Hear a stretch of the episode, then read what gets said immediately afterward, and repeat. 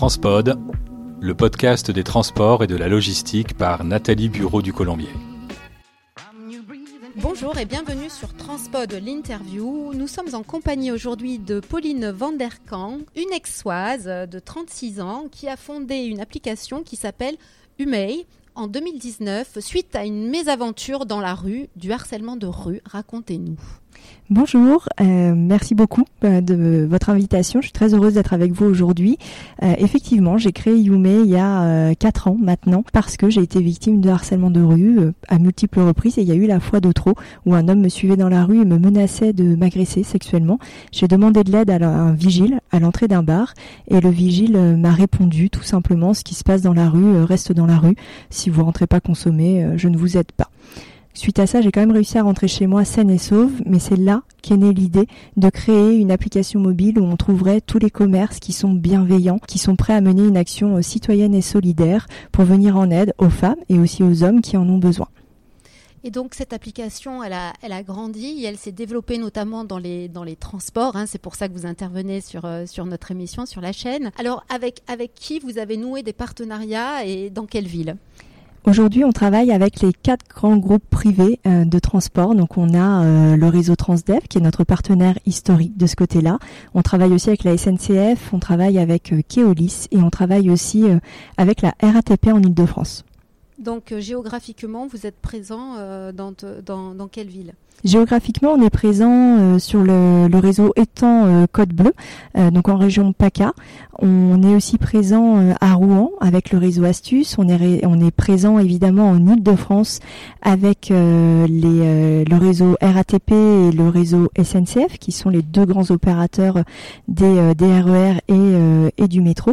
On est aussi présent avec la SNCF dans tous les trains de, France. On est présent aussi euh, dans la ville de Biarritz avec, euh, avec le réseau euh, Transdev de nouveau. Et, et à La Réunion? on est aussi présent à la Réunion avec le réseau, le réseau Transdev et la région Île de la Réunion Mobilité. Est-ce que vous envisagez aussi un développement à l'international?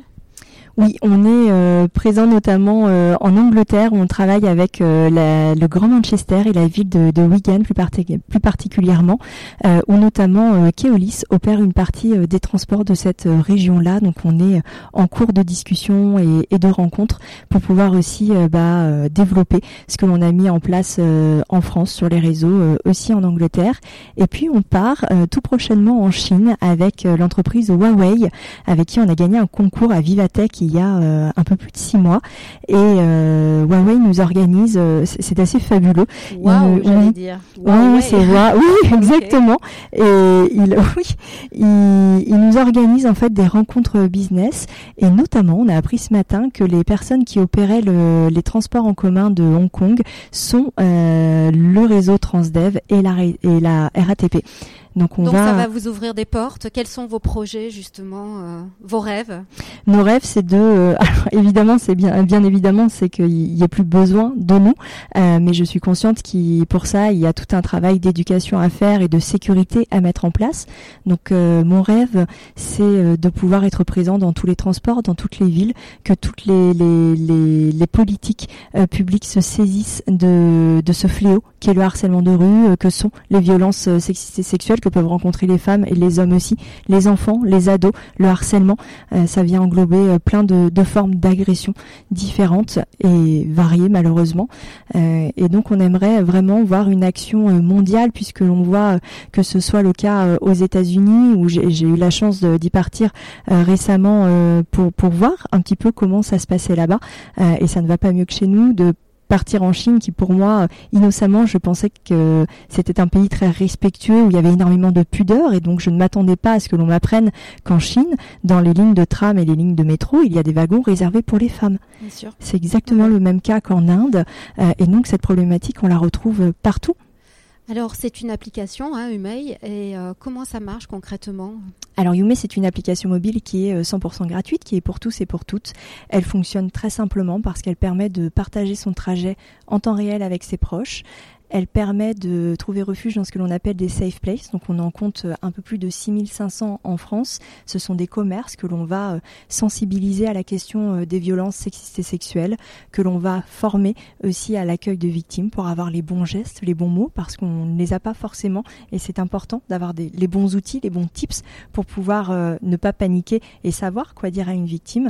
Et puis, on peut aussi faire donc ces fameux signalements. On peut signaler une rue où on a eu un sentiment d'insécurité, on a été victime d'un harcèlement, d'une agression. On peut aussi faire les mêmes signalements dans les transports. On peut euh, aussi signaler les violences conjugales. Dans les taxis euh, Oui, alors la fonctionnalité VTC et taxi euh, n'est pas n'est pas encore dans l'application, mais ça va ça va apparaître début 2024. Et vous parlez pas, euh, pour l'instant, de l'intervention des forces de l'ordre. C'est juste un signalement ou qu'est-ce qui se passe quand vraiment il y a une agression et que ça devient très sérieux? Alors, au niveau des transporteurs, euh, c'est le cas notamment avec le réseau euh, Transdev euh, étant Code Bleu, où on est sur de l'innovation. On est, ce sont les premiers à utiliser ce, cette possibilité-là de notre côté, et eux ont l'habitude déjà de travailler avec les forces de l'ordre. Donc, en fonction de la gravité du signalement, de des informations qu'ils vont pouvoir récupérer ou de ce qu'ils vont pouvoir voir au niveau des, des caméras, bien évidemment, ils vont contacter la police nationale ou bien municipale. Dans notre cas, nous aussi, quand on collabore avec des collectivités. On va former à l'accueil de victimes les policiers municipaux. Et puis, ils vont être aussi connectés à nos plateformes de signalement. Ils vont pouvoir recroiser avec les vidéosurveillance. C'est le cas notamment avec la ville de Rouen où ils ont pu aller sur le terrain faire plusieurs sauvetages.